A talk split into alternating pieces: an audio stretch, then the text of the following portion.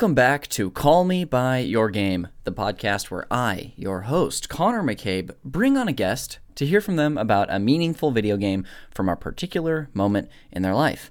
On the show, we talk as much about what made playing the game that they bring on special, memorable, fun, or whatever they have to share about it, as we will get into the context of when and how they had this time with the game uh, that meant something to them.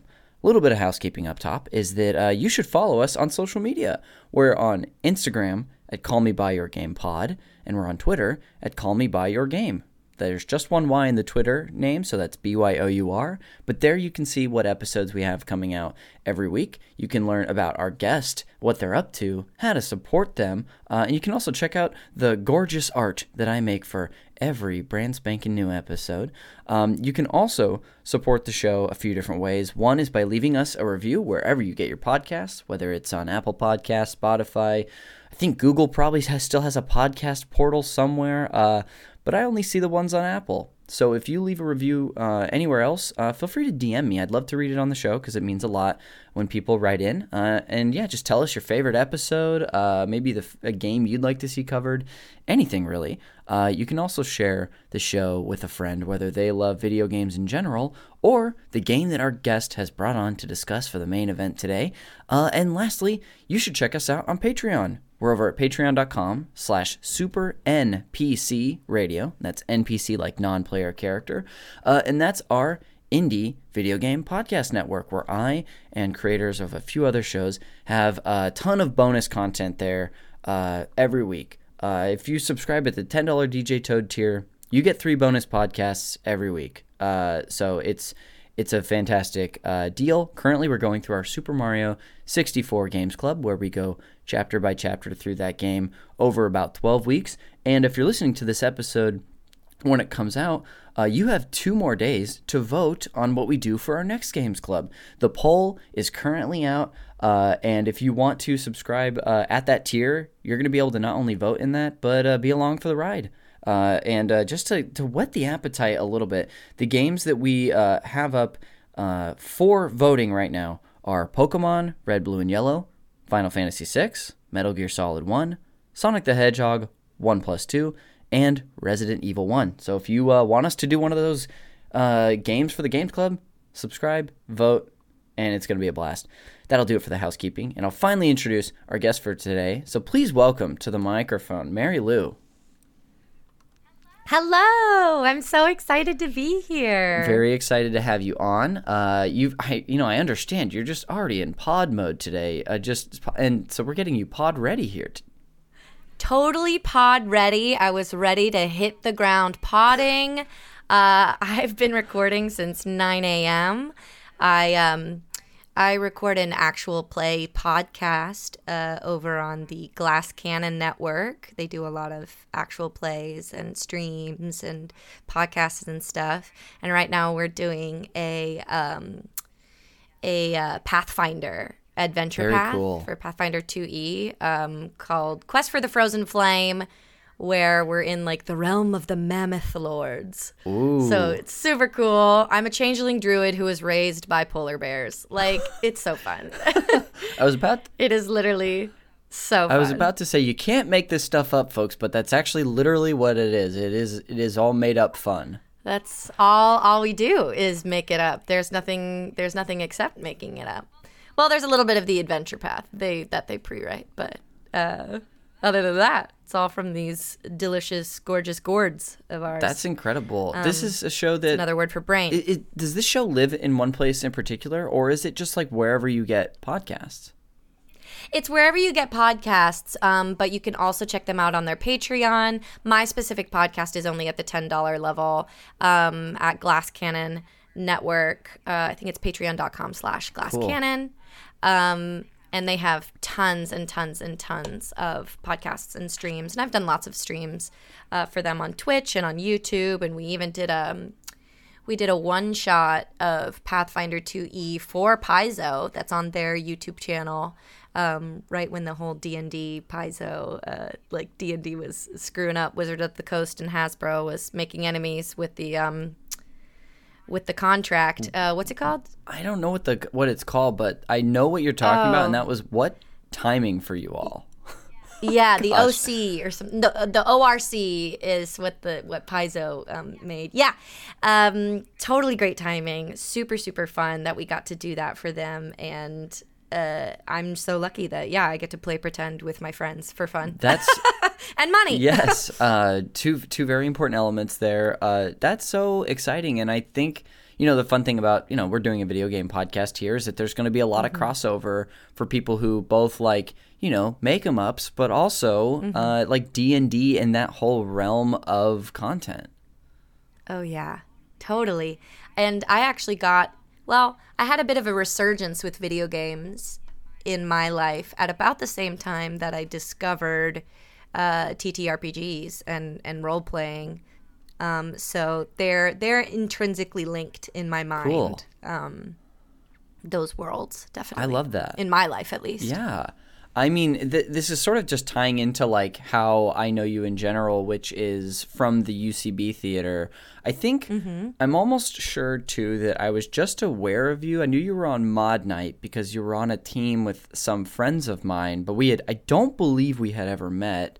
Um, but uh, I don't know. Yeah. Yeah. I knew who you were, but I don't know if we'd ever actually met. I have a lot of that in the Yes. comedy community because I've probably seen you perform Yes. a hundred times, and there's so many people that I'm like, oh yeah, that's uh, Doodad, and I've seen them perform ten million times, but I've never actually spoken to them. Yes. and I but I feel like we're friends, but we're probably not. I don't right? know. You know, we're gonna earn it on this podcast, you and I, becoming so going from uh, friendly acquaintances to friends. Uh, and now you see how I've labeled it in my head. Um, I love it. No, I'm in. I'm on board. look at all this honesty that we have today. Uh, it's not scary. Um, What a great foundation for a friendship. yes, uh, I'm really the, starting with communication and and uh, they're not boundaries, but Honesty, transparency. Yeah. Love it. well, we're we're adults. Um, but so that's I mean th- that's also such a common occurrence on this show because as you could guess, the majority of people who guest on the show are also comedians uh, uh, or performers. You know, in our our little our sphere, our community. But that's how I at least was aware of you, and I don't know if it was through like following each other on like Twitter or something during the pandemic. Um, but you started Yeah. to tweet about, I think someone maybe like retweeted something you tweeted about Zelda, maybe. And I was Oh, yeah. I was like, oh, I know who that person is. And they tweeted about something I really like. I'm going to immediately just follow them. Uh, and then started to see that you were. You would tweet about video games occasionally, and you were starting to stream. So that's why I was. I was like, if I ever get to know you a little better, I'm going to reach out to be on the show, and here we are. Here we are. I'm so glad you did. Yeah. Um, that's it was during the pandemic is when I really started playing video games again, and you know, like I mentioned, started playing TTRPGs, and it honestly changed my life. Wow. I've I've never gone back. I've been playing games of a sort pretty much ever since. Full steam ahead. Um, totally. Yeah. I just was like a different kind of nerd Yeah. growing up. like I didn't know TTRPGs like Dungeons and, and Dragons. I thought that lived and died in the 80s. Yes. I I didn't even know it existed and of course I loved video games growing up. I um I was a Game Boy girl. But then, you know, you get older and a lot of my friends uh, were boys. I was one of those girls that oh, oh just one of the guys. Oh, yeah. Um and yeah. Our favorite kind of And- girl. Yeah, hell yeah. and I wasn't very good at video games because I didn't own any consoles. And so I didn't, you know, practice. And uh, my hand eye coordination just naturally isn't that great anyway. um, so if I ever wanted to play, it would have to be with my friends. And they were so much better than me. And I was one of those neurotic, you know, overachieving kids. You know, if I'm not good at it, I'm not going to do it. Like I don't like doing anything I'm not good at. So I would just watch my friends play. And I loved watching Mm. my friends play.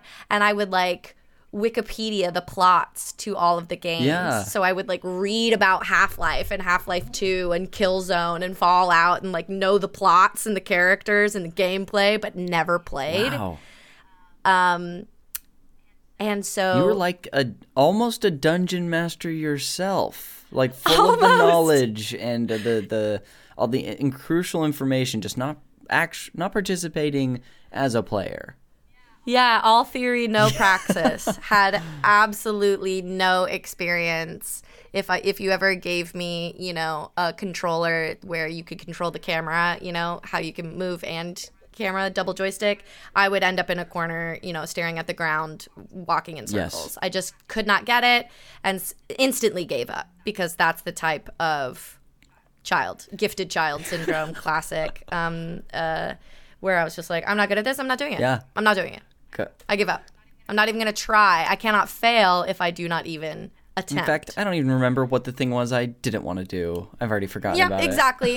hmm Never gonna, never even gonna talk about it again. I don't, I don't even care. Um, that also just like there's so many common. Th- it's really fun for me to have all sorts of people on this show who have such different. I mean, just different backgrounds, but also like different backgrounds with like entertainment, whether it be games, literature, whatever. So just like I'm hearing stuff from you that's that's so that's unique but also familiar from like I'm like remembering other episodes I've done with people where they've just had similar I'm having a, a pointless epiphany right now. Uh I love that. or just a realization less than a less of an epiphany. I did have a. Well, I have a question for you. Did you have, have you had any other guests on your show that were child actors? You know, I I th- I think that my assumption is going to be yes.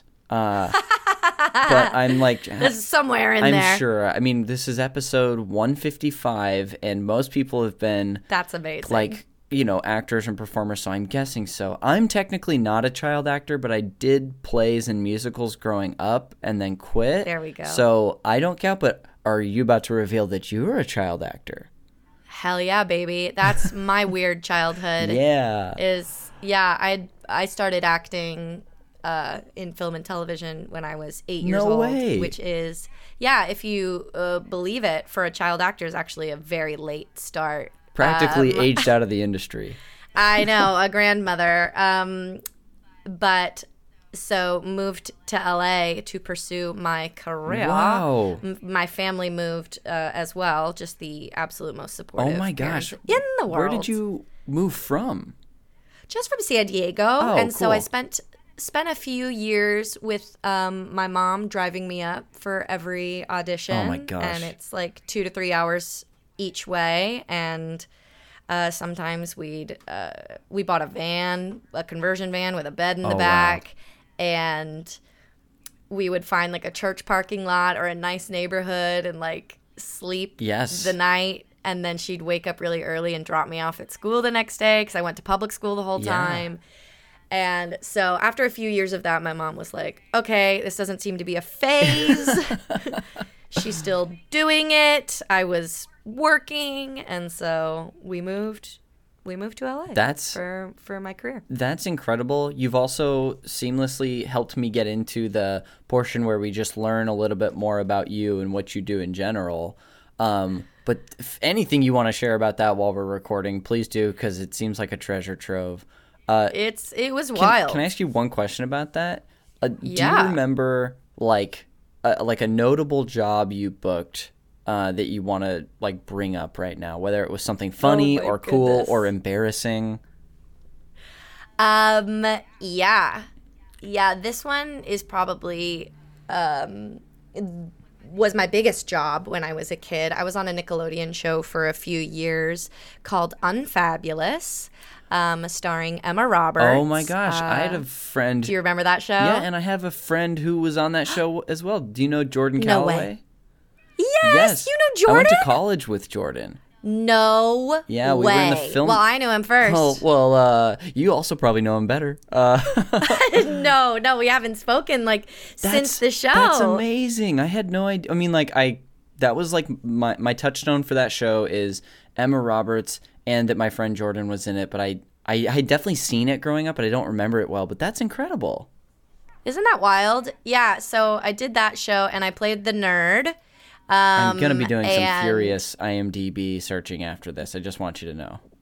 Uh, go ahead. She, sh Mary Ferry is a star. She was the nerd. She, I always wore pigtails and glasses, and so never got recognized or anything like that. but it is funny how life sort of imitated art in that. Like I am a huge nerd, and like all I do is play TTRPGs and uh, and video games, and like I went, you know, loved school, obsessed with school, and like, uh, so That's uh, Mary Fairy knew before before I did how big of a nerd I was. oh. Mary Fairy. What a hero. Stage name or was that the character's name? that was her character. That was the character. So your name. name was Mary too. That's kind of a trip. Isn't that Yeah. wild? I think it's destiny. I think it was destiny all along. Yeah. And I went to the audition in pigtails and glasses Wow. and knee socks and uh, high top chucks. And for every single episode, and I was in, I think, 36 episodes, I was uh, uh, in pigtails, glasses, knee highs, and high top chucks. I think you basically deserve like a character's by credit. Do I deserve a writing credit? Yeah, I would say so. I think we've got a I case here that we could bring to Hollywood. I know. That's my IP, baby. That's my IP. That's uh, that's so incredible. I'm so glad you didn't bring up anything else because that was amazing and also it's fun to have like just like a mutual connection. Um yeah, how bizarre. I had no idea. yeah, really What a small world. very small. Um, but uh, anyway, uh, that's incredible. You you perform. I mean, you were talked about the uh, podcast you've been doing, and you're also Mm-hmm. a performer on Maude Night at the UCB Theater. Well, you're you were, No but you're with the incredible sketch team Moon Goon, and you have a show coming up too. I just like you just started posting about today. Yes, you're absolutely right. So we used to be a Maude team, Yes. and um, during the pandemic, we we stayed friends. We stayed creating. Our group chat was one of the most consistent uh, sources of friendship for me during uh, the pandemic. Even when I I moved across the country.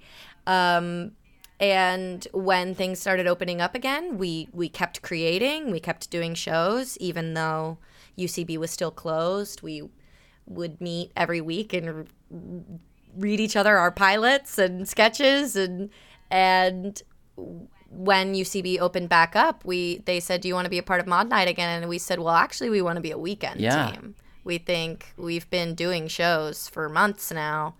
And they were like, "Wow, okay." Yeah.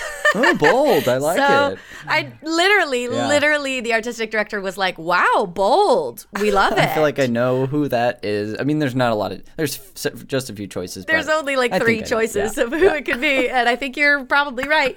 Um, and so we started doing weekend shows for UCB, and our next one is April, three Saturdays in April, and it's City Walk, the musical. My goodness. Uh, abs- It's gonna be so good. It's so funny already. I'm definitely going to come to one of those. I can't wait Check for that. Um, and we've had a few Moon Gooners on the show before too. We've had, that doesn't surprise me at all. uh, I think I think we've had three: Angela, Mm-hmm. Jeremy, and Paul. Um, and then I actually DM'd Skylar today to be like, "Hey, do you want to be on my show sometime?" Because we've talked about it in person, but sometimes it takes the official like, "Let me get it in a message so that I actually follow Yeah. up." Um, Yeah. but Po- um, Skylar, you should talk to Jasmine. I've gotta have You should Jasmine talk on to too, yeah. Josh Flurry. my gosh, Uh, but the all the people you mentioned are we we met in Animal Crossing during the Oh, pandemic. That was like our. Animal Crossing Moon Goon crew. yes, that's they all had great islands. Mine was a mess, but well. Hey, there's gotta you, you, there's gotta be one. Uh, and Of and thank- course, and it was thank me. you for your service. well. thank Um, you. Making everybody else feel better about their Yeah, island. you're really, you know, that's really selfless of you. I, I'm really, that means a lot uh, No problem. uh, to them, I'm sure. Um, so anything that you've plugged today or that we continue to plug throughout the show, I forgot to mention, is going to be in a link in the show notes. So if you want to go to uh, to Moongoon's upcoming show, uh, City Walk the musical, or check out anything that either of us plug, there's a link in the show notes. Um, is there anything about yourself, uh, just in general, that you didn't get to share that you'd like to before we uh, get into some other stuff? I think that that has most of my stuff. Okay, cool. Yeah, got pretty much all my stuff: comedy, games, music. Um, Oh yeah, I, I, mean, two cats even said you, that mean a lot to me. You sing a lot too, and are a really talented singer as well. Thank you, thank you. Yeah, I've been so I've been acting since I was eight, and I've been singing since I was six. Wow. Um, and it's uh, truly the only thing that I know I'm good at. Um, uh, we all have our like one thing, Yeah. you know, and that's my one. Um, the rest of it, The rest of it, I just hope I'm good at. But that one I know, uh, and that's what pretty much my whole life is is about right now, which totally rocks. Yeah, very cool. Well, thank you so much for sharing about yourself. It even helped me to get to know you a little bit better too, and I'm sure the the listeners just eating it up. Uh, Oh, geez, guys. Oh golly! But before we get into your brief history, uh, or a, a brief summary of your history, Mm-hmm. history, I'm speaking right, correct? Uh, be- bo- bo- ma- It's- be- be- did it, it's all working. Uh, before we talk about your history with video games, would you do me a favor and uh, tell me what you brought on today and call me by your game? I am so honored to bring this game in. I am shocked that it hasn't been scooped up in 155 episodes, but I am pleased as punch to be talking about Skyrim today. Can't wait. Um, yeah, it's one of those that it is surprising that it hasn't been like someone's personal episode yet. We we had someone come on recently. We had Jake Regal come on and talk about Super Mario World, which is uh, especially for a particular one. yeah for like a whole generation is like enormous. It's like the game. So it just it, but but it kind of makes it fun. We don't always get people's favorite games, and I don't even know if this is your favorite, but we get just fun. We get a lot of fun choices. Um, but I will say is that I should send this episode to you. Um, every month on our Patreon, we do a, a group version of this show where I talk to like a panel about a meaningful game to us, and I also include a little bit more about like my personal experience than when I'm sort of like doing this one on one interview. And I think like our fifth or sixth episode, we did one on Skyrim, and so I'm gonna have to send that to you. That's right. Um, yeah, I would love to hear yeah, it. it's been over two years. But anyway, glad you brought it on. Let's get into your history with games. Um, you sort of even gave us uh, some really fun previews earlier. But when do you Little hint. remember taking like an interest for the first time? Well, I was, uh, you know, very much a product of my generation, the Game Boy uh, era. You know, Yes. I was a kid when the Game Boy came out.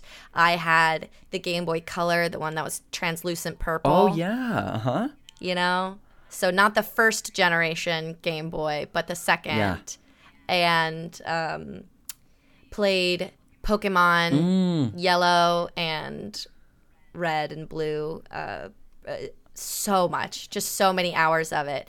Um, uh, and so that's very formative Yeah. for me. It was Pokemon. I didn't play a lot of other games. I played some racing games. I, I don't know. I think I had like a SpongeBob game, a, maybe a Spyro that I didn't play that much. But for me, it was really all about Pokemon. And then when the Game Boy SP came out, I got the Game Boy SP, oh, the one that like Oh, the flipped. clamshell with the light. The clamshell, ooh, with the light, Mm-hmm. that was clutch. That changed things for me. Yeah, because I also had one of those, you know, those accessories for your Game Boy that would clip on Mm-hmm. with like a clip-on light. yes, I had a. I had that for the Game Boy. I had like a like a little lime green worm light. Do you remember those? Yes. It was just like a little squiggly thing with a little light that would sort of illuminate your Game Boy when it was dark. barely. Yeah. Yeah. Mm-hmm. Had one of those, and then the Game Boy SP came out with the built-in backlight, and that Mm. was just life-changing. Um, and pretty much only exclusively played Pokemon Crystal. Oh uh, man. as as well as um, Yu-Gi-Oh. Oh, there was a? Yu-Gi-Oh game. Yeah. Uh, I think it was like the it's like Yu-Gi-Oh World Championships or something like that wow. uh, played that into the ground. But this is a theme that you'll you'll see uh, see with me later. And I, I guess I kind of already brought it up. I was one of those crazy high achieving kids where if I'm not good at it, I'm not doing it, and I um, was afraid of things that I wasn't. Yeah. Uh, I was afraid of failure. Um, so I played so many hours of Pokemon, but I've never, to this day, never played the Elite Four. Oh my gosh. And it just never went. You know what? Never went. Well, I, I would get there. Yes. I would get there and, you know, make it to Victory Road, make it to the gates, and then immediately quit and start a new game. Oh wow. That's so uh, that's like mind-blowing to hear. Yeah.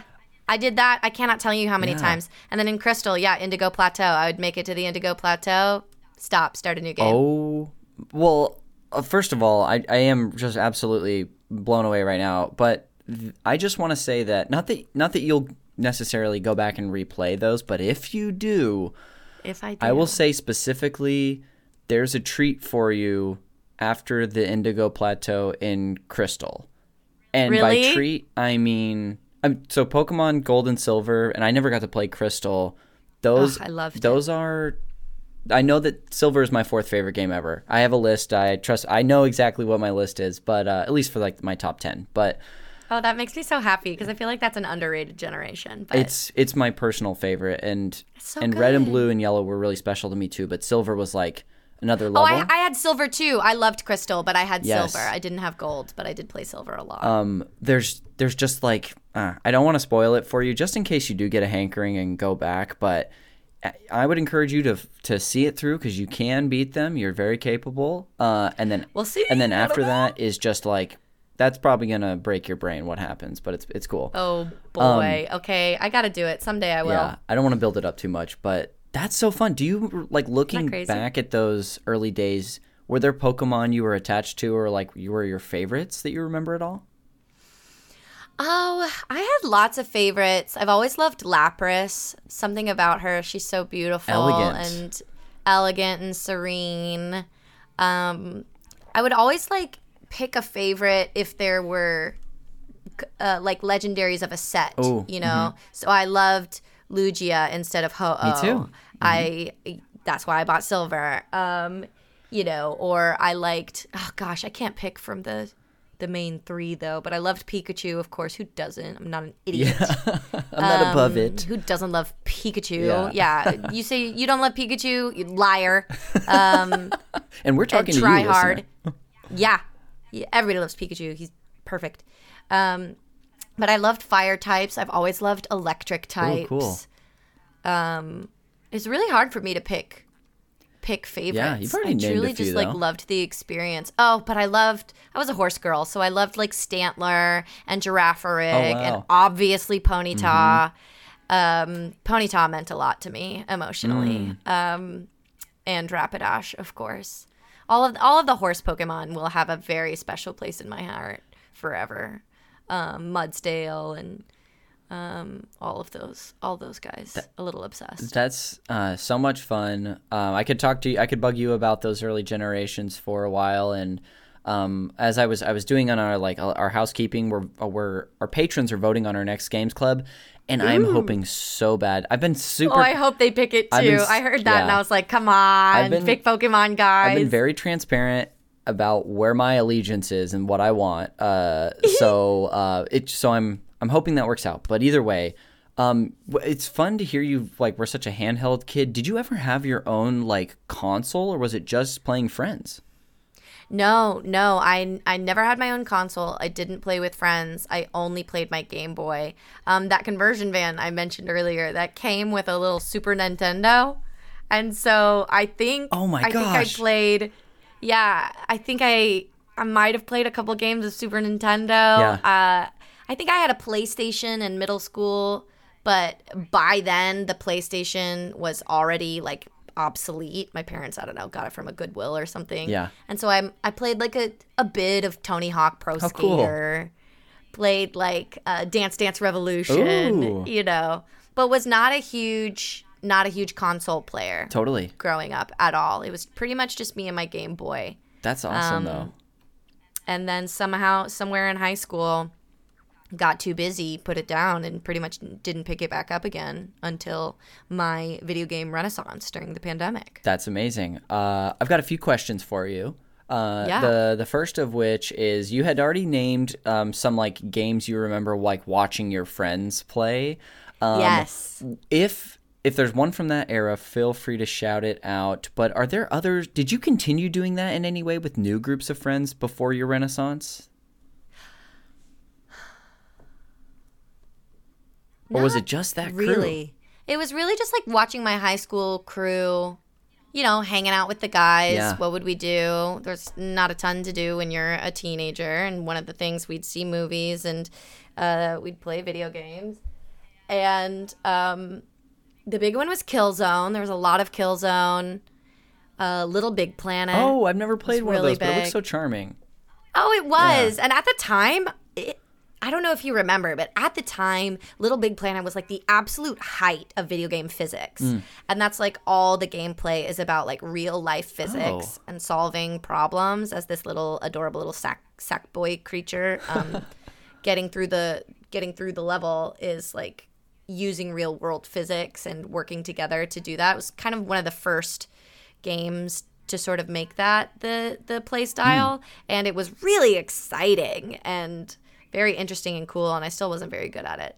Um but yeah, a lot of like COD, Call of Duty would watch. Um a lot of first person shooters, zombie games, um Nazis versus zombies. Oh yeah, I had some college roommates who I would like play with them a little bit, but they were more of the COD people. But they would Yeah. do yeah the like Nazi zombies uh, challenge, which I th- I don't know if it was like an endless. Oh yeah, loop. not Nazis, not Nazis versus zombies. Oh, who do I root zombies. Yeah, I know. I didn't ever think I'd be rooting for the zombies, but here we are. Here we are. Go zombies. yeah, Gozies. Uh, that's that's so fun and cool. Um, and then of course, I mean, sort of leads up to your Renaissance time. But is there anything about like your history? Oh, I've I've actually got I got a I got a question for you. I got a question. Oh, let's hear it. Um, I'm ready. Outside of Skyrim that we're talking about today, what's another game or two in the past couple years in this Renaissance that you've really enjoyed? Oh gosh, there are a few. Um, I so I started with Animal Crossing, right? Yes. Like like hundreds and hundreds of thousands, millions of us during the pandemic picked up Animal Crossing on my ex-boyfriend's Switch Mm-hmm. and was like, I like this. I'm bored. I'll get my own Switch. Um, just to play Animal Crossing. And then he had a few games, so I started playing his once I got bored of Animal Crossing. Um, and I started playing Zelda Breath of the Wild which I to this day think is a perfect game. Um, it is so good, and it was perfect for me at the time, having absolutely no skills, um, to to build me up uh, and teach me, you know, the hand-eye coordination, the uh, reflexes, the uh, muscle memory, um, to play games while still being like interesting and not feeling like I'm babied so played a lot of Breath of the Wild, and that game changed my life. And then played Skyrim, and then Red Dead Redemption, Wow. A lot of uh, open which I world stuff. loved. I love an open world RPG. I just a little obsessed. It's kind of the only thing that I want to play ever. Um, so those were the ones that really were my foundation of like, oh, this is what I want to do all the time. Yes. Yeah. I want to play. I want to play my games. I I would spend hours playing Red Dead. I called it playing my horsies. oh, Horse Girl I'm gonna go play horsies. Yeah, Horse Girl Returns. Truly, I just loved, loved the horsies, loved the stories, loved the characters, loved the gameplay. I, I I'm actually not that bad. It turns out. Cool. Um, I just like didn't have experience. Um, and Who knew? who knew, right? give her a um, shot. That all you had to do was like try, Yeah. um, and and work at something and improve. That was not something I like really wanted to do um, in my childhood. I wanted to be instantly good at everything. Um, relatable, but Oh, for sure. um, unrealistic. um, uh, so those were the big ones for me. It was Zelda and Red Dead. Cool. But right now I'm playing um, Dragon's Dogma. What is? I know this. It's a Capcom game. Okay. from like I'm gonna look I don't know while you're talking. 2011. Look it up. It kicks ass. It's just another like sword and sorcery RPG, Okay. um, multi-class sort of. Uh, you know, you could be a spellcaster or a, Oh. or a fighter or whatever, and you're the chosen one, and etc. Um, but God, it's so good. There's a Netflix I'm enjoying show? it so much. What? According to Netflix, well, according to Bing, which unfortunately is where I'm searching. Wow, Bing, I love that for you. That's a move. Uh, it says that Netflix has a show called Dragon's Dogma that debuted in 2020. Excuse me? I'm not sure if it's the same property, but I would assume it has to be. Well, I'm also Yep. Googling confirmed. this. I can confirm it according to the Dragon's Dogma Wikipedia page. Wow. Cool. Oh, it's like an anime. Oh my gosh! Look at that. Yeah. Uh, Yeah. I love an odd pod is. discovery. Very interesting. Okay, well, I gotta watch that. It does not have great ratings, but the game is really good. The game is awesome. What are you? Are you playing on the Switch right now or a computer? I am playing it on the Switch Cool. right now. Um, even though I, I now I'm mostly a PC gamer. Oh, sick, I'm a real dude. gamer girl. Hell yeah! But I love my PlayStation. Um, I yeah, I'm playing that one on Switch because I wanted I wanted a good RPG. yeah. On my Switch that I could just like travel around with and pick up whenever. Fun. Uh, like something new that I hadn't beaten yet. And so that's where I found Dragon's Dogma. And so far, it's really scratching that itch. Oh. I love it. oh, that's great. Are are you? Yeah. You know, we talked a little bit about Zelda. Are you looking forward to the next game that comes out in May? Yes, I can't believe it. I am so, so, so excited. I've, you know, the trailers have been pretty short, but the gameplay looks cool. I'm going to fly around. Seems awesome. Yeah. And I loved Breath of the Wild. So I just, I, I can't imagine that this one isn't another home run. I'm I've I talked about this literally with the last guest, but I'm really okay not seeing anything else more about the game. Like I Yeah. I assume they'll probably do a little additional marketing, but I'm like I'm going to be there for I'm it. in. Yeah. Yeah. if pre-sales were were open, I will I would have already bought it. And you know, are. like Oh, they are? They are. Well, l- look at me. I'm behind. Um, well, I'm going to go buy one. bestbuy.com. Uh Let's go Best Buy. Uh, yeah, I'm so excited. Cool. I can't wait. Ah. Especially since it seems like they've taken their time. Yes. It doesn't seem to have been really rushed like a lot of sequels can be, sequels to a big hit. Yes. Um, they really have. so- They like the original game came out just over six years ago. Now we just crossed the anniversary of the Switch uh, being released with that game. But uh, the first trailer I think came out at E E3 2019, so two years after that, and that'll be four years ago this spring, which is just Yeah. So I'm also glad that they took their time, and uh, yeah, I had to ask you about that since you were a Breath yeah, of the Wild I'm fan. stoked about it. So I'm I'm really glad that they took their time. I expect it to be uh, really really good on launch. I've played a few games this year that were maybe not so great at launch. Oh sure. Um, the last the last Pokemon game Oh, was yes. so good. Uh, I loved Scarlet. Um, I had such a good time. It was pretty buggy on launch. Um, but I, I did like Legends of Arceus better. I Ooh, thought, it I was, had or thought that was Arceus, fun I don't know how to pronounce it. God, what a fun game! It was just so different, and like they nailed it. Oh, it was so exciting. Nobody thought they could do it. They thought it couldn't be done an open world Pokemon game, but they did it. Um, and recently, I've been playing um, Cyberpunk. Oh fun. 2077 Yeah. on PlayStation, and I mean, talk about uh, a crazy launch. That was like That- that's probably the most famously terrible launch. Fa- like just so bad. And I didn't even play it, but I, you know, I didn't bother because it was this huge game and it was slow and buggy and all the the clipping and crazy graphics and gameplay. I was like, I'm not bothering with it. But in the like year or so since, they've completely like patched everything up. All of the bugs are all cleaned up, and I've been playing it, having a great time Wow. absolutely loving it. So if you uh, wanted to give Cyberpunk 2077 a, another chance or a first chance, I say go for it because I've been having a great time playing that game. Mary really, really fun. Mary. Lou just jaunting around Night City. What a time. Just loving it. Uh that is incredible. Thank you so much for sharing about your history with games in general. Um My pleasure. we're going to take a quick break and then when we come back we'll talk about all things Skyrim. So, I'll see you on the other side.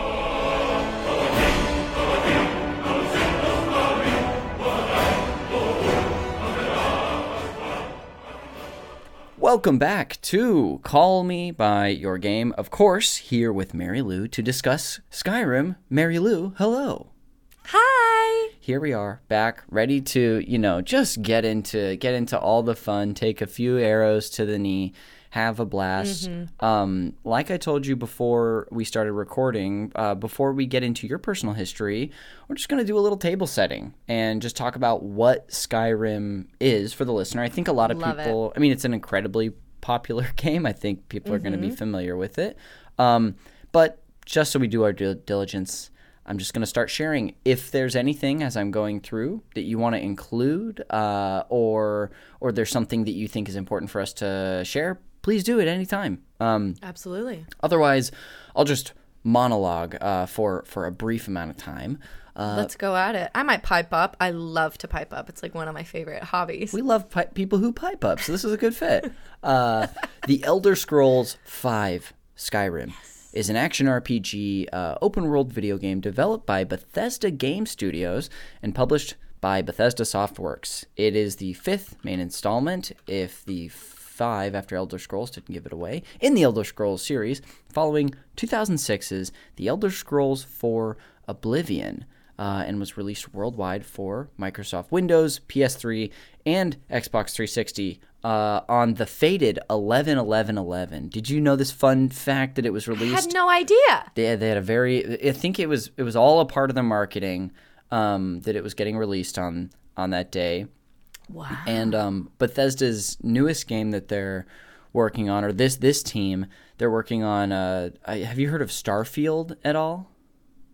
Yes. Well, I think actually that'll be like a little side bonus rec to check out. It's not out yet, but they were hoping to release it last year on 11 11 22, but they had to delay it. Um, so anyway, it's I gotta say I appreciate that. I would much rather a game be delayed than come out bad. Yes, there's like uh, an overused uh, Shigeru Miyamoto quote uh, where he says, I think he says pretty much exactly what you just said, which is like a game, re- like like delayed can someday be good, but a game released bad is like forever tainted or something like that. Um, Yeah.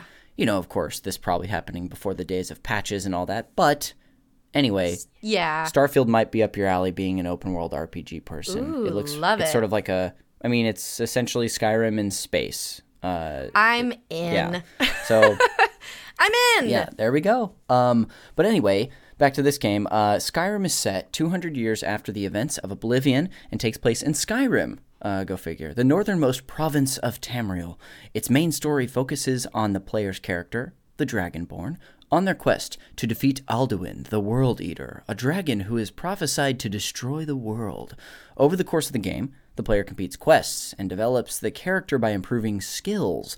The game continues the open world tradition of its predecessors by allowing the player to travel anywhere in the game, uh, in the game world, at any time, or, and to ignore or postpone uh, the main storyline indefinitely if they want. Uh, the director is uh, fairly famous from Bethesda, Todd Howard. It was produced by Ashley Cheng and Craig Lafferty. Uh, the composer is Jeremy Soule.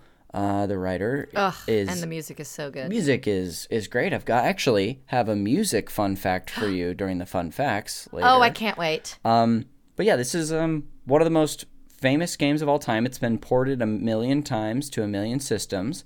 Uh, it's it's fantastic. There's probably a million other like details we could include. Is there anything just like bullet point wise that you think would be helpful to include about this game before we get into your time with it? Um, it's the the last in the the Elder Scrolls official games, though there is ESO, um, Elder Scrolls Online, which I played a lot of. Ooh, what um, do you that does get? Can I can I ask you about that? Yeah, yeah, I loved it. I thought it was really fun. Um, it's like exactly what I liked about Skyrim, except I could play with my friends. And I will say it's a little overwhelming. The amount of content is uh, just staggering. It's like 50 Skyrims Oh, jeez. uh, of worth of quests and side quests and fetch quests. And uh you know there's there's a main story but then there's also chapters and then you unlock them and there's every single land including Skyrim Oh. and you can go everywhere that's ever been in Elder Scrolls. And then some of it is uh, some of it's like battle royale and some of it oh it's very overwhelming But if you have a small group of pals who love it, it is so much fun. And I played it alone a lot and had a great time. But um, had some friends that I played with too, and that was awesome. I've always I've been looking for an online gaming community Yeah. for myself, you know, like of just a small group of pals where I can just sign on and be like, hey, is anybody playing, you know? And ESO was really great for that. Um, so was Destiny. I had some great friends play that played Destiny that I played that for a little while. Loved it. Another like very good at fostering community, Yeah. but a little hard to maybe get into and stick to if you don't have the community.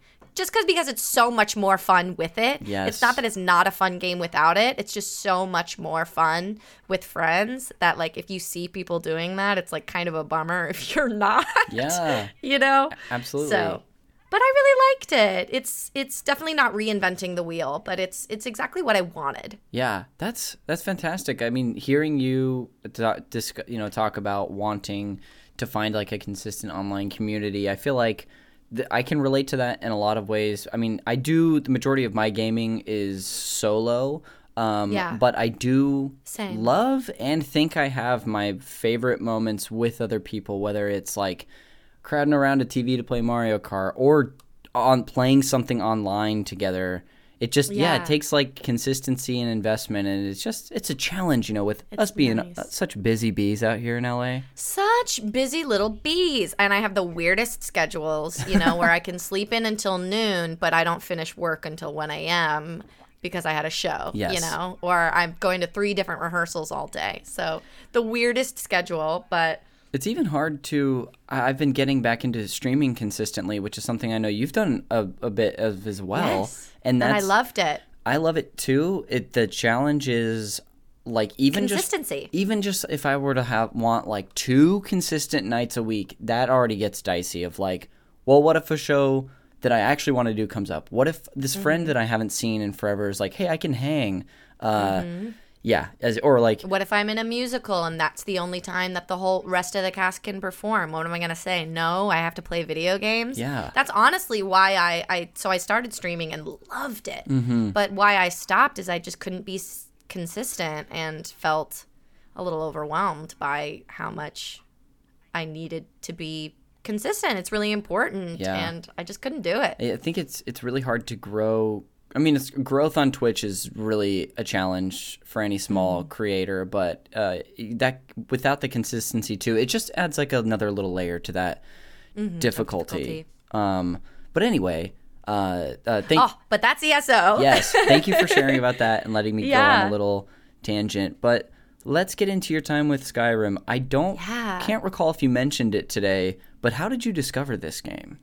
So, um, uh, you know, I started playing on my boyfriend at the time on his Switch, and then was like, I'll get my own Switch, and um, and so he had a bunch of games that during the pandemic, I was like, you know what, I really like this little thing. Yeah. I'm, I'm enjoying this. Going back to my roots of you know like sitting on a couch and playing Pokemon for 10 hours straight. I have ADHD, so I can hyper focus like a bitch, you know? And I don't need to sleep or eat or go to the bathroom. Um, all I need is my my games and um, or my book or whatever. And he was playing through Skyrim and he adopted two daughters and I thought that was so funny. you know how you can adopt some of the little orphan children Yeah. running around each town. Um, he adopted Lucia. I remember Lucia and someone else, I forget. But I thought it was so funny and I was like, "Do you think I could play?" And he was like, "Well, there's difficulty, you know, uh, sliders, so probably go ahead, take my take my copy." And I started because I had just finished. Well, I had not finished Breath of the Wild because I never beat it. I made it to the castle and quit. That sounds like Um, you. Yeah, it's a really classic thing with me. I like get to the end and I'm like I I lose all passion for it. I there are very few games that I've beaten. The first game I ever beat was the Yu-Gi-Oh World Amazing. Championship. Uh, and I've only beaten one Pokemon game, Pokemon Sword and Shield. Um, I did finish Red Dead Redemption, but that's just because that's a movie, and I w- wanted to see what happened. Yeah. Um, but so I, I had had burned out on Breath of the Wild after playing it for literally hundreds of hours and going literally finished every single side quest. Wow. Uh, there was nothing left for me to do except for go into the castle and beat Ganondorf, and I just stopped. Amazing. Which is classic, classic moi. um, and so I was like, all right, I'll start Skyrim, and um, you know, notched it all the way down. It has normal, easy, and apprentice. and I started on apprentice. and funny. there was like one frost troll or like one frost spider that I was like, I can maybe do this on easy. And absolutely not. I could not. I rolled rolled it back to apprentice. Um, but was totally hooked, totally hooked since that, and played hundreds of hours of Skyrim nonstop since that first. And that's that's the game that I truly credit with me being like, oh, I can play. Yes. Like I I can be a gamer because Breath of the Wild and Zelda it feels a little special, right? Like kids play Breath of the mm-hmm. Wild as well as adults, you know? And so I thought maybe this is just a fluke because it's such a well designed game and, you know, I, I was able to you get leveled up, you get, you know, overpowered and I was like, oh, okay, maybe maybe that was just a fluke that I was good at this game. Um, but then started playing Skyrim and, you know, after I got used to the gameplay and and such, I realized like, oh, I I love video games. Yeah. I love playing video games.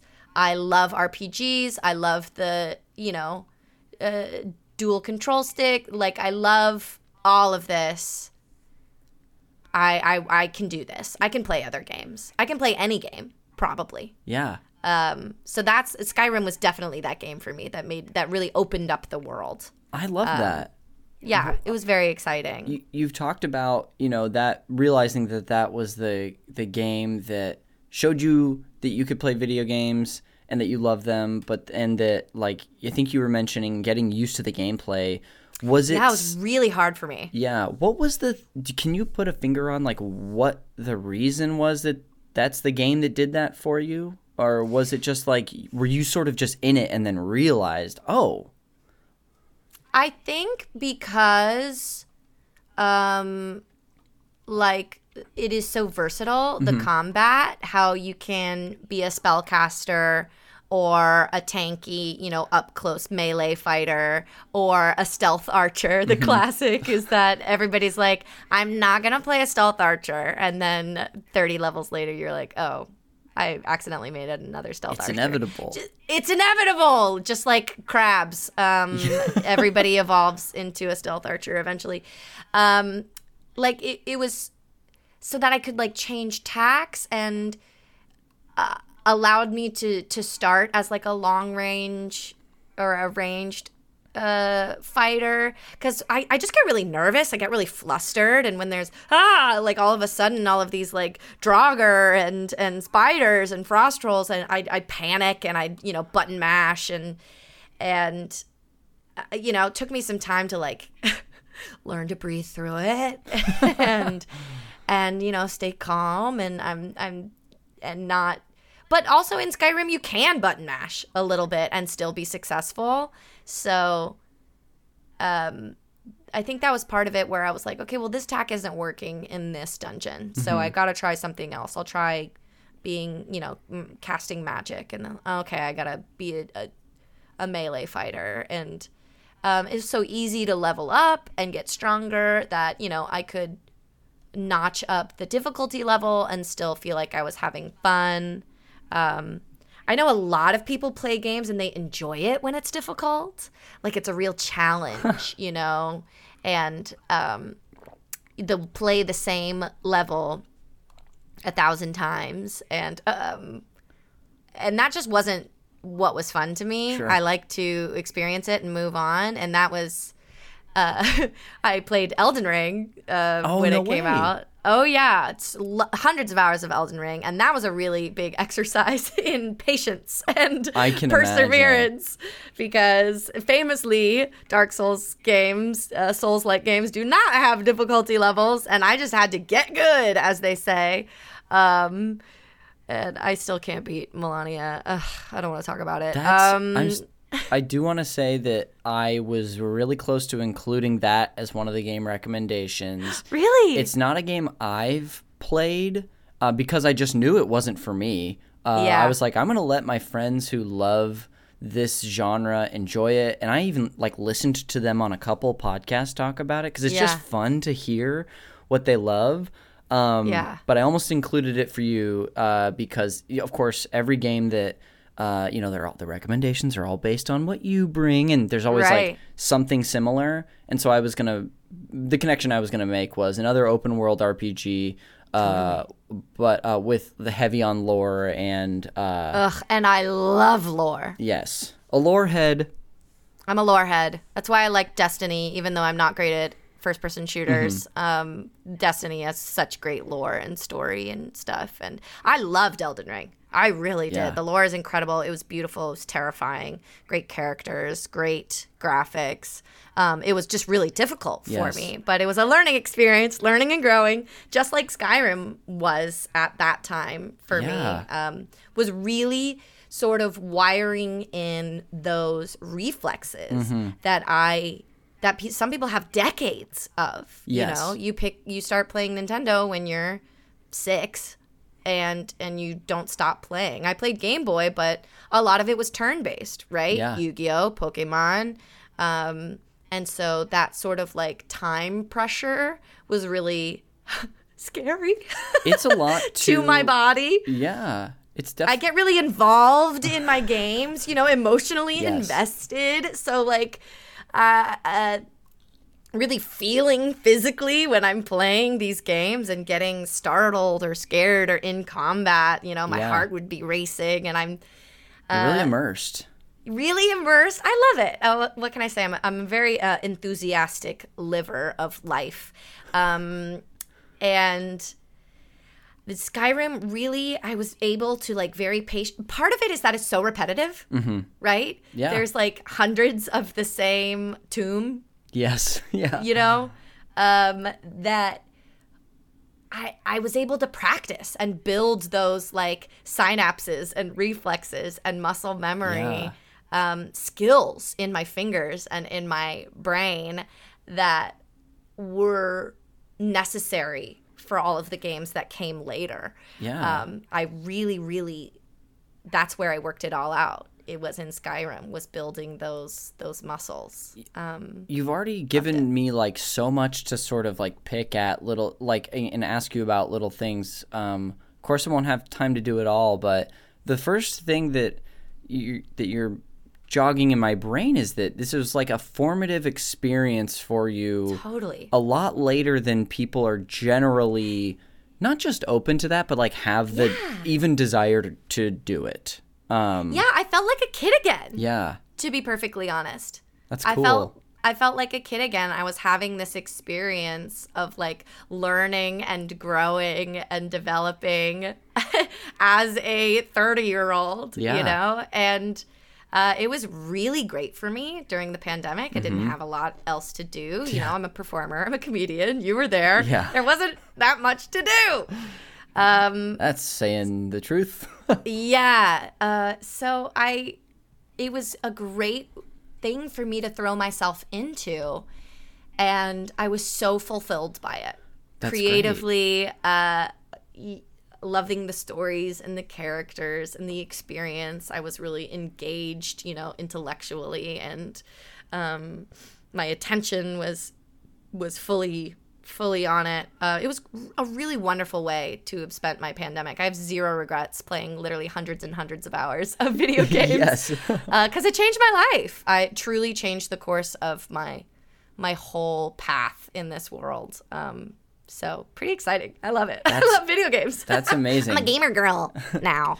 Uh, you get the official stamp of gamer girl. gamer girl, what's up? It's gosh, it's so much fun to hear all of this too. Um, not only the, like the kind of effect that opening yourself up and into this, you know, I mean, essentially a new a medium that you hadn't really engaged with so much for years. completely. Yeah. um, that's that's really uh, cool and inspiring. But it's also it's so amazing to see. I feel like you're like you are an example of a of a level of engagement and and joy that p- not everyone people might dip back into like a medium like video games, and I just feel like you're kind of getting the most out of it that someone could have. Is that like you not only enjoyed it during that time, but you're you're so in that you're playing stuff like Elden Ring. Like, Yeah. And you're uh, essentially this experience that you're sharing um, is sort of a, at least from my perspective, seems like a testament that like if it's something you're interested in, you can do it. Um, whether it's Yeah.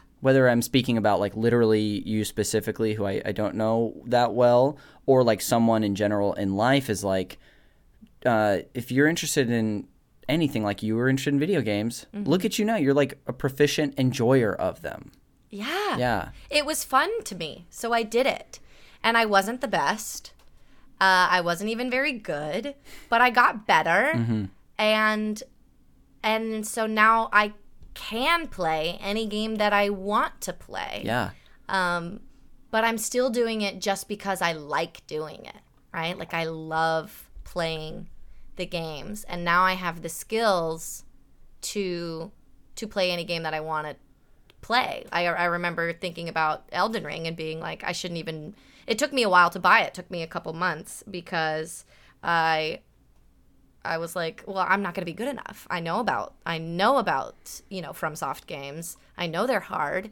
I know it's not for me. I'm bad. You know, I was self-deprecating but uh, accepting that, you know what? I'm just not a good I'm not good at video games. I don't have the experience. I'll, that's fine. I'll skip out on this game. But it looked so fun and it looked like exactly the kind of stuff that I love. I was like, "All right. I'll go for it." And I got better. Yeah. You know? Yeah, did I die a lot? Yes, but it was an exercise in perseverance and uh, truly loved it. Great game. Can't can't recommend it enough if you're interested in that kind of thing. there's there's a couple more questions that I, I still have for you, but the first one um, it, that I have is since you have gotten into enjoying games so much, is there a genre outside of what you currently like engage with a lot, uh, open world RPGs, uh, that Yeah. you're that, that you're interested in uh, dipping your toe into at all? I wish I was better at shooters. Yeah, Um, I played a little bit of Destiny. Um, I played Cyberpunk, which is not really a shooter, but even though there are, you know, um, firearm combat yeah, gameplay, um, I because I like I, I yearn for like an on online gaming community um, that I've never had. And mostly those are in shooters. And I know those are really toxic, especially to female players. I still like, I don't know, I feel like it'd be fun and it seems so cool. And seeing people who are really good at shooters, um, like, I, I just find it really impressive. I don't know how they do that. Like, how do they do that? Seems crazy to me. So I, I like wonder if I if I put my head to it, if I could get better or at least good enough to to to hold my own, you know. But um, I don't like losing all the time. yeah, yeah. I think I like I like playing with my friends against yes, computers, you know, because otherwise the 12 year olds are going to kill me, is smash me into the ground. They're so much better than me. So competition is not not my favorite thing in video games. Maybe in a team setting. Perhaps I love a team Yeah. setting. Yeah. That that always does soften the blow if you're struggling, uh, for Yeah. sure. Um, then again, I don't want to be the one that like drags us down, you know. don't want to be the the heavy weight, the ball and chain that they're like, "Oh boy, waiting for Mary Lou. She died again." you know. she So, can't who knows? respawn for five more seconds. Sorry, guys. you know, I'm coming. I'm having so much fun. So that's probably I think why I I uh, drifted trended towards RPGs Yeah. just because they're so they're so much, but they're designed to be solo games. Mm-hmm. even usually. even what you were sharing, some things you were sharing about both Breath of the Wild and Skyrim, sort of helped like unlocked a little thing in my brain, which is a game with an open structure like that. A, you can really play it how you want.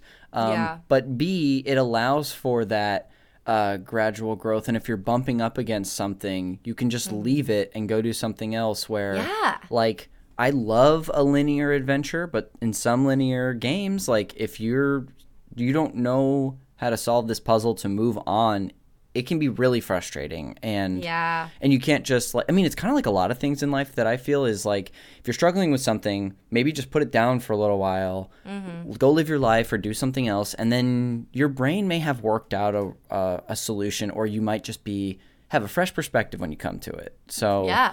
um, I also want to ask you a little bit about you've gotten into some of the context of when you played this game, and I know you've played this game multiple times. Um, is there anything about uh, like the context that you want to share, whether it's that first time or maybe a revisit uh, that comes to mind for you, broad or specific? Yeah. So Skyrim, I was on the couch in Brooklyn. I had just moved from so I'm from LA, right? Like Yeah. where I was born in San Diego, but moved to LA very young and um it's where I consider my home. All my friends are here. Uh, my family was here, and now they've since moved to Texas. Boo! But um, LA is my whole life, right? My Yeah. whole career, all my friends, everything is here. Can I ask what area you grew up in? Yeah, I grew up in Burbank. Oh I went my to Burbank gosh, High. a Burbank Yeah. kid. That's so cool. Go Bulldogs. Um, still, still a Burbank kid at heart. One of my best friends growing up is now the assistant principal at our rival high school. Can you believe it? Trader. They're in there for to be a saboteur, correct? Um, I yeah, that's exactly. I hope that's her plan. Good. Long, long, long term, long con. Um, and I was seeing someone at the time who lived in New York, and he had a place, and he was like, "Come live with me. It's the pandemic. We have nothing to lose. We had Yeah. been dating long distance, and um, and I didn't have any jobs in LA, and he didn't have anything going on either. So we were like, well, we might as well be together. yeah. And so I moved to New York, and brother, I thought I was moving to New York. I got a new driver's license. Oh, wow. I Oh, no. moved all my stuff, put all put my cat in my Prius, and drove three thousand miles during a pandemic, and moved to New York. And I, and I didn't. There was nothing to do, right? Yeah. Because this is in the height of the pandemic. So this is we didn't know anything, right? We didn't know about whether you could be inside or outside. We didn't have vaccines. We didn't know about anything. And so and it was New York in the winter. I moved in I moved in August. So Oh, we had gotcha. like a month of lovely weather, fall, end of summer. And then it was winter, a blizzard. So you can't even go outside No, like, because it's cold. No mental health walks. No mental health walks because it's 20 degrees. God. And uh, and there's nowhere to go because it's a pandemic. So I lived in New York for 8 months and I was on the tr- I went on the train twice. I used the subway twice in 8 months. Wow, Cuz there was nowhere to go. yeah. It was There to was- somewhere and back. Exactly. Yeah, I like went to the doctor's once and that's when I took the subway. That was it. Oh my gosh. And so yeah, and then we learned you could you could hang out with your friends outside, but outside it was 20 degrees. Uh, so sorry. yeah, it was miserable, and I had to figure out a way to uh, uh, occupy my time. Didn't have a job, um, so I read a lot of books, and then got tired of that, and watched a lot of TV, and got tired of that, and that's when I discovered the beautiful Switch, the Nintendo Switch that changed my life.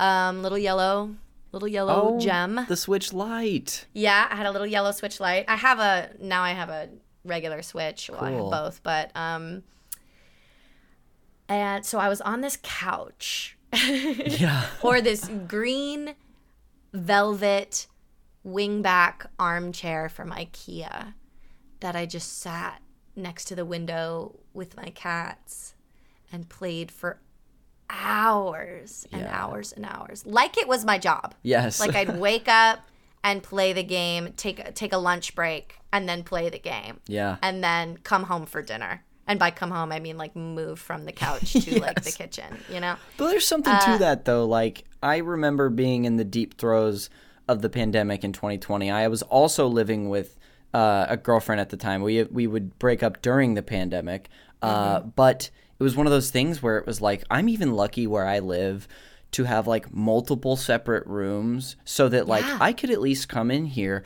and do my video game podcast stuff Mm-hmm. or she could like be in the kitchen and like at the dining room table doing a puzzle we at least had a space So lucky. but Yeah. b like could just at least feel like you're it, I mean that's I'm really just repeating myself. The that space was really crucial because I don't know. Maybe I'm just making this about me of you sharing like you're moving from No, cou- no, one side of the couch to the other, but we had to just do what we could. it was tough. Yeah. Yeah, there was the very few ways that you could delineate your days Yeah. and your weeks. It all blurred right? together too. It, yeah, because because there was nothing happening. And so I like my adventure with my high elf mage in Skyrim Yes. like meant so much to me. Yeah. And um, so that's, yeah, I remember sitting in that chair and looking at the window, usually at a gray sky, but my kitty cat's all curled up on my lap or on the windowsill and and feeling like, well, I have a purpose. Yeah. I have to I have to be the dragonborn and um and I got to figure out what's up with Paarthurnax, this this dragon. You got to figure out what's up with Paarthurnax. And I got to tell you, you're not going to be surprised. I never did figure out what was going on with Paarthurnax because I did every single side quest and every single storyline, um, except for the main storyline. Yes. Because what's her name? Start with a D. I forget her name. Asked me to like kill Paarthurnax, and I was like, he's cool. Yeah. What do you mean? and so I abandoned that storyline and I never returned. So I never beat the game. Well, uh, two things. Uh, one is that you're not alone. I also have I've played De- Delphine. Delphine. Delphine, that duplicitous hoe. There's so many people that you meet in this game and characters that I all. It's one of these games that I've I think spent at least 200 hours playing a couple playthroughs, but I almost remember nothing from the details. I remember like the feelings and the areas and like oh Yeah. this playthrough I was my second playthrough I was a Khajiit and I like wasn't I was trying to focus on being a mage because like you said it's really hard not to just be a, a stealth Stealth uh, archer. archer um, and I still had plenty of that going on but um but even yeah you bringing that up so a you're not alone I never beat this game either and b it seems like you, you know what I don't know if you need like a um something to hang on to for this pattern that you have but it, maybe Yeah. it's that the you're about the journey not the destination I- if, thank you. if, I is that feel am. warranted yes. Okay. Absolutely.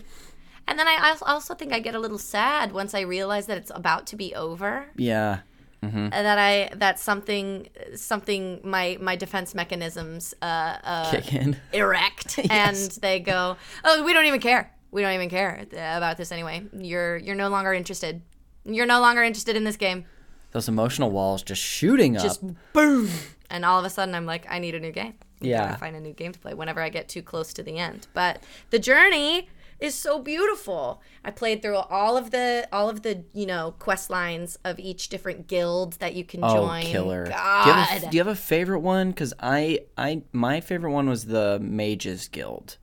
Really? Oh, I love the Mages Guild, but ah, I'm so partial to the Thieves Guild. Thieves I Guild's truly love the Thieves Guild. I love those NPCs. I think they're so funny and they're always like scrappy. And I like um, Riften, Yes. uh, which is like the Thieves Guild town that's like built on canals or whatever. That's I like love filled that with shady place, yeah. characters. That's my favorite city. And I did like the Assassins Guild too, the Dark Brotherhood. I thought Mm. that was a fun quest line. But the Thieves Guild and the Nightingales, just love. yes. Love it. Love it. Very, very partial to it. So good. Um, Mm-hmm. well, I mean, uh, Mary Lou, I feel like I've gotten to hear so much uh, wonderful detail and uh, memories from you about not just the game itself, but like I loved the way that, like you know, for better or worse, your experience when you played this colored all of that. Um, oh, totally. But I did want to offer you up a couple things, which is a, um, if you haven't gotten, if there's something you're like, oh, I've been meaning to share this about the game or my experience, by all means. But if not, um, would you mind just putting a bow on whatever place this game held for you? Yeah. Yeah. Skyrim. I mean, the Elder Scrolls in general is a is a huge world, right? It's like this giant planet, so many continents of land, and Skyrim is a, a tiny, tiny part of it, and that kind of feels like how how Skyrim introduces you to Elder Scrolls or is just a part of Elder Scrolls kind of feels like my experience with video games in general where I I got to know this game and got really into it and then realized wait there's so much more. Yeah. there's not just this this is only the tiniest fraction of what's out there and if I loved this I'm going to love all of that too even though it's going to be really different um what I loved about this is going to be out there for me.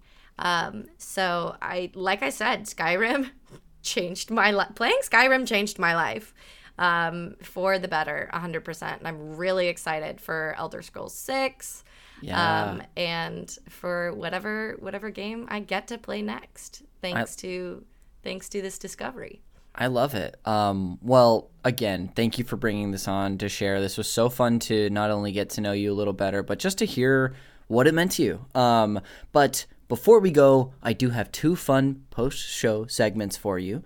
Um, the first of which I, I've actually I think I've previewed both, but the first is the Fact Me by Your Game segment, and that's just where I'm going to share some fun facts with you about the game I you brought love fun facts. Oh, I love fun facts so much.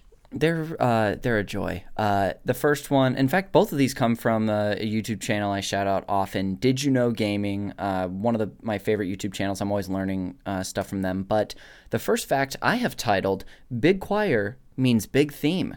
Uh, and so uh, we mentioned the composer Jeremy Soule earlier. He also did some composing for both Morrowind and Oblivion, um, but then returned to do Skyrim. And included in one of some of the tracks he composed was the main theme, uh, Dragonborn, uh, the one that you know as you as you put your game in, it slowly comes in. It's really powerful. I, I think every time I end up revisiting this game.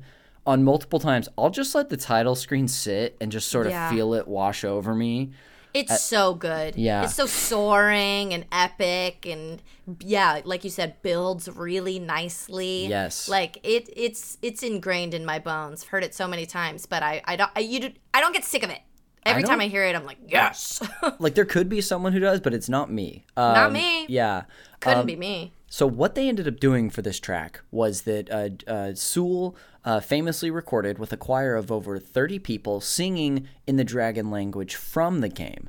Um, and since there was a desire from director Todd Howard to have an even more massive choir theme, Soule ended up recording with that group of 30 three separate times to make it a, sound as if there were 90 members of the choir. Love that. Yeah. So That's um, huge. yeah, it's enormous. I mean, like, I would, I would actually love to hear the difference between like what 30 versus 90 would sound like, because Yeah. I, because off the top of my head, I couldn't tell you. If you would have asked me how many people you think are in this choir, I probably would have said like 20 something, but 'cause I don't know, no clue. Yeah, Um, or 500. I don't I don't know. Yeah. Uh, anything But over, when you hear it next to each other, yeah. it's got it probably makes a huge difference. I'd love to hear that. yeah. I don't know if it's even out there, but I, I would love to hear it too. Um, the Soule, second, if you're listening, make it happen. Yeah, Soule, I know you're out there, and we, and we do go by a last name basis here. Uh, the next fact I have for you, in the last of these two, uh, I have titled "It's a Mia Paarthurnax." Uh, now, the fun fun fact about this is is pretty basic: is that Charles Martinet, the voice actor famous for his work as Mario and Luigi from the Mario series, voices Paarthurnax, the dragon. No way! Yes, it's Party snacks, the dragon. I've never heard that before. That's pretty funny. he, yes, he voices Party Snacks the dragon. That's crazy. Yeah. There's a reason I loved him instantly. Yes, there's like plenty of times in games where the same voice actors pop up, and you're like, oh, I think that's I can hear it. yeah, that's Troy Baker, that's uh, um, Jennifer Hale, and then but it's so wildly different the voice he does for this that I don't think anyone could just be like, I absolutely never knew, but my but my heart knew. Yes, uh, and now you'll get to see that uh, confirmed in the video I sent you, and there's more fun facts there as well. Um, Oh man, I can't wait to watch. it, it's great. Um, but that will wrap up that segment, and I'll lead us into our final one, the game recommendations. Now, Yay! um, Mary Lou, this segment is my forced tie-in to the movie Call Me by Your Name, which this show is uh, so similarly titled to. And what I'm going to do is treat Skyrim as your passionate summer Italian love that you're eventually going to move on from okay. as happens. And Um, I'm gonna I try learned to. so much. You learned so it. much, and and you really learned about yourself. about myself, about love, about life. Absolutely. It's just uh, a I formative know that experience. to be true. Yeah. Yes. completely. No, this is actually true in this case. Uh, Actually, in this case, um, actually very spot on. yeah. Um, and uh, anyway, the three recommendations I have for you are going to be potential new flings uh, that all have like a little something in common with Skyrim. Because I don't know about you, but in my life, I found like a little familiarity goes a long way sometimes. Um, Definitely. So, the first one is that if you love everything about this game, from the way that it's structured, from to the way that it plays, and uh, you want something similar, but in a different setting, you want something more post-apocalypse. I'll recommend a game I think you're familiar with. You mentioned it earlier, Fallout Three. Yes, I don't own Fallout 3 and I've never never played it. Um, I own New Vegas and played like I don't know 20 minutes of it. I've Um, but I, I've heard it's not as good as Fallout 3. Oh, that's funny. I've I've never played. Three is the only one I've ever played. I played like 25 hours of it this last fall because it was it's on Game Pass and I have an Xbox. Yeah. And um, when I got into it, I was like, oh my gosh, this is everything I love about Skyrim, except it's a totally different and in some ways to me more interesting setting. Yeah. So um, this game is from 2008. It's like it's yeah. If you turn it on, you're even the way you move and the way that the menus work. It's like this is It looks similar. yeah, and it's uh, it's really really cool. Um, I want to get to New Vegas someday. Um, but that's your first recommendation. Great. I love it already. Uh, The second recommendation is if you need you like an enrapturing uh, first person adventure, but you would rather instead of it being open, you'd like a more linear game. I'll recommend BioShock. Have you ever played that game? I did. Well, yes, yes, I started. I've never beaten it. I I don't know how how far I got in it. Um, but I played yes, I'm somewhere down in somewhere down there uh, underwater in yes.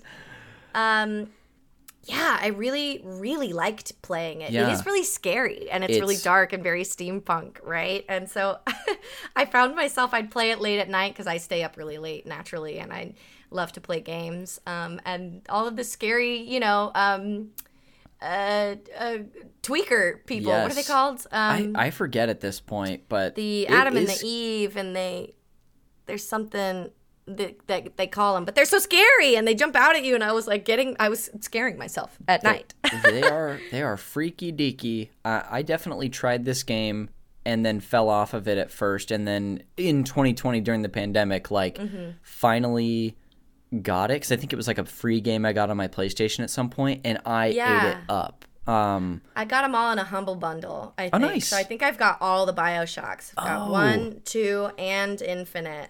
Um, Wow. And I've played maybe halfway through one. okay, cool.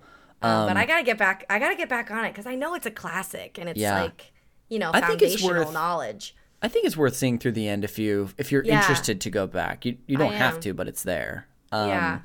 Well, the final recommendation I have for you is that if being the Dragonborn is the thing that you loved most about this game, and it's cool, but you actually just want to play the game as an actual dragon, I'll recommend Spyro the Dragon for the PlayStation 1. That's awesome. You had you brought up Spyro earlier today. Yeah, I did. I had a Spyro game for Game Boy. I remember getting it for Christmas. I did not play it very long because I got to a boss that I couldn't beat and I gave up. now this usually so often as i told you earlier before the show uh, my final recommendation is usually a silly goof and i try to make something fun out of it but i will say i played this game all the way through on the playstation 1 also 2020 year of the game uh, nice. but it was it's such a relaxing therapeutic like 3d platformer yeah. um and spyro like he he has this cool hover where you can jump and sort of like hover to another platform Oh, I remember that. Yeah. Yeah, And he's so- just a cute little guy, but with a little bit of edge, a little Oh, he's, attitude. he's got some sass to him um got some spunk. Uh, so that'll do it for the recommendations, but I'll go through them again for you. We have today Fallout 3, Bioshock, and Yes. Spyro the Dragon. Um, Hell yeah. That'll do it for the game recommendations, and that'll actually bring us to the end of the show. So before we go, uh, once and plug whatever we want. Again, Mary Lou, thank you so much for coming on the show to talk with me today. This was so much to, fun to hear about. You know your time with games, uh, that you know my friend Jordan, and also uh, your time with Skyrim. Thanks for having me. Now we can finally say we are friends. Yeah, I think the I think uh, we've earned that today. Yep, Um, we've earned it. Good for us. Well, I know you've plugged some stuff throughout the show, but plug whatever you want right now, just in case the listener missed it earlier. Yeah. So I'm Mary Lou. You can find me on Instagram and Twitter and Twitch at Mary Lou Larry Moo. That's just Mary Lou twice, but with the first letter switched. Um, and I'm performing at UCB all the time in different comedy musicals. I've got uh, uh, three coming up. So, Supportive White Parents, the musical written by Joy Regullano. So good. It's about an Asian girl who wishes on a shooting star for uh, supportive white parents instead of her strict Asian parents. And I am the titular supportive white mom. It's a fantastic show. Born to Um, play the role. Thank you so much. And then uh, this weekend, actually, uh, but sure to have more dates soon in the future, is Real Housewives, the parody musical. Um, and that is the funniest musical I've been a part of, maybe ever. All of the housewives are played by drag queens, and I play Andy Cohen and all of the male characters. It is a hoot. And then in April, we've got CityWalk the Musical um, from my sketch team, Moon Goon, from the twisted minds of Moon Goon. um, and that's going to be insane. You truly don't want to miss it. Um, and other than that, I pl- do streams and podcasts on the Glass Cannon Network. So check them out on YouTube or Patreon, their podcast, or on Twitch. Um, that's the Glass Cannon Network. And uh, yeah, find me on the internet where I uh, do dumb stuff with my friends. Hey, doing dumb stuff with your friends is sure fun. Well, It's a dream. um, thanks for all the plugs, and I'll go ahead and close us out with plugs of my own. Let's go. Uh, the show art for Call Me By Your Game is done by Glenn J. You can find him and his wonderful work on Instagram at Glenn with two N's dot J A Y. This show is produced and edited by the great Jeremy Schmidt. You can give him a tip of your hat, and thanks for doing that for the show by checking out his podcast, Video Games, a comedy show. More of a panel uh, group uh, series where we just do all sorts of goofs, whatever we want. Um, you can find me on social media at Conner underscore McCabe. I stream on Twitch at twitch.tv slash cons is cool 69, where lately I've been streaming through Super Mario RPG and the uh, and Super Mario 64 DS, but something new will probably pop up there. You mentioned Half Life earlier.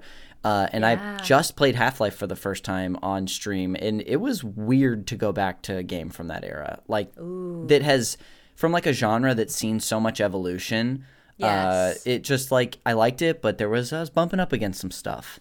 Um, but that's where I break from the plugs and then bring my guest back into it. Um, so you can watch me stream video games there. Uh, and lastly, of course, check us out on Patreon. If you like me and uh, enjoy hearing me talk to people about video games, you're gonna like a pretty good chunk of what you find there. Again, we're over at patreon.com slash super NPC radio, and you can find not only our current Super Mario 64 Games Club at the $10 DJ Toad tier, but the uh, monthly Call Me By Your Game co op episode, where last month we did an episode on Kirby and the Forgotten Land. Coming up in March, we're going to have an episode on Half Life, and in April, Ori and the Blind Forest. Uh, and again, plenty of great stuff there. Patreon.com slash super NPC radio. That'll do it. For this episode of Call Me By Your Game, we will see you on the next one.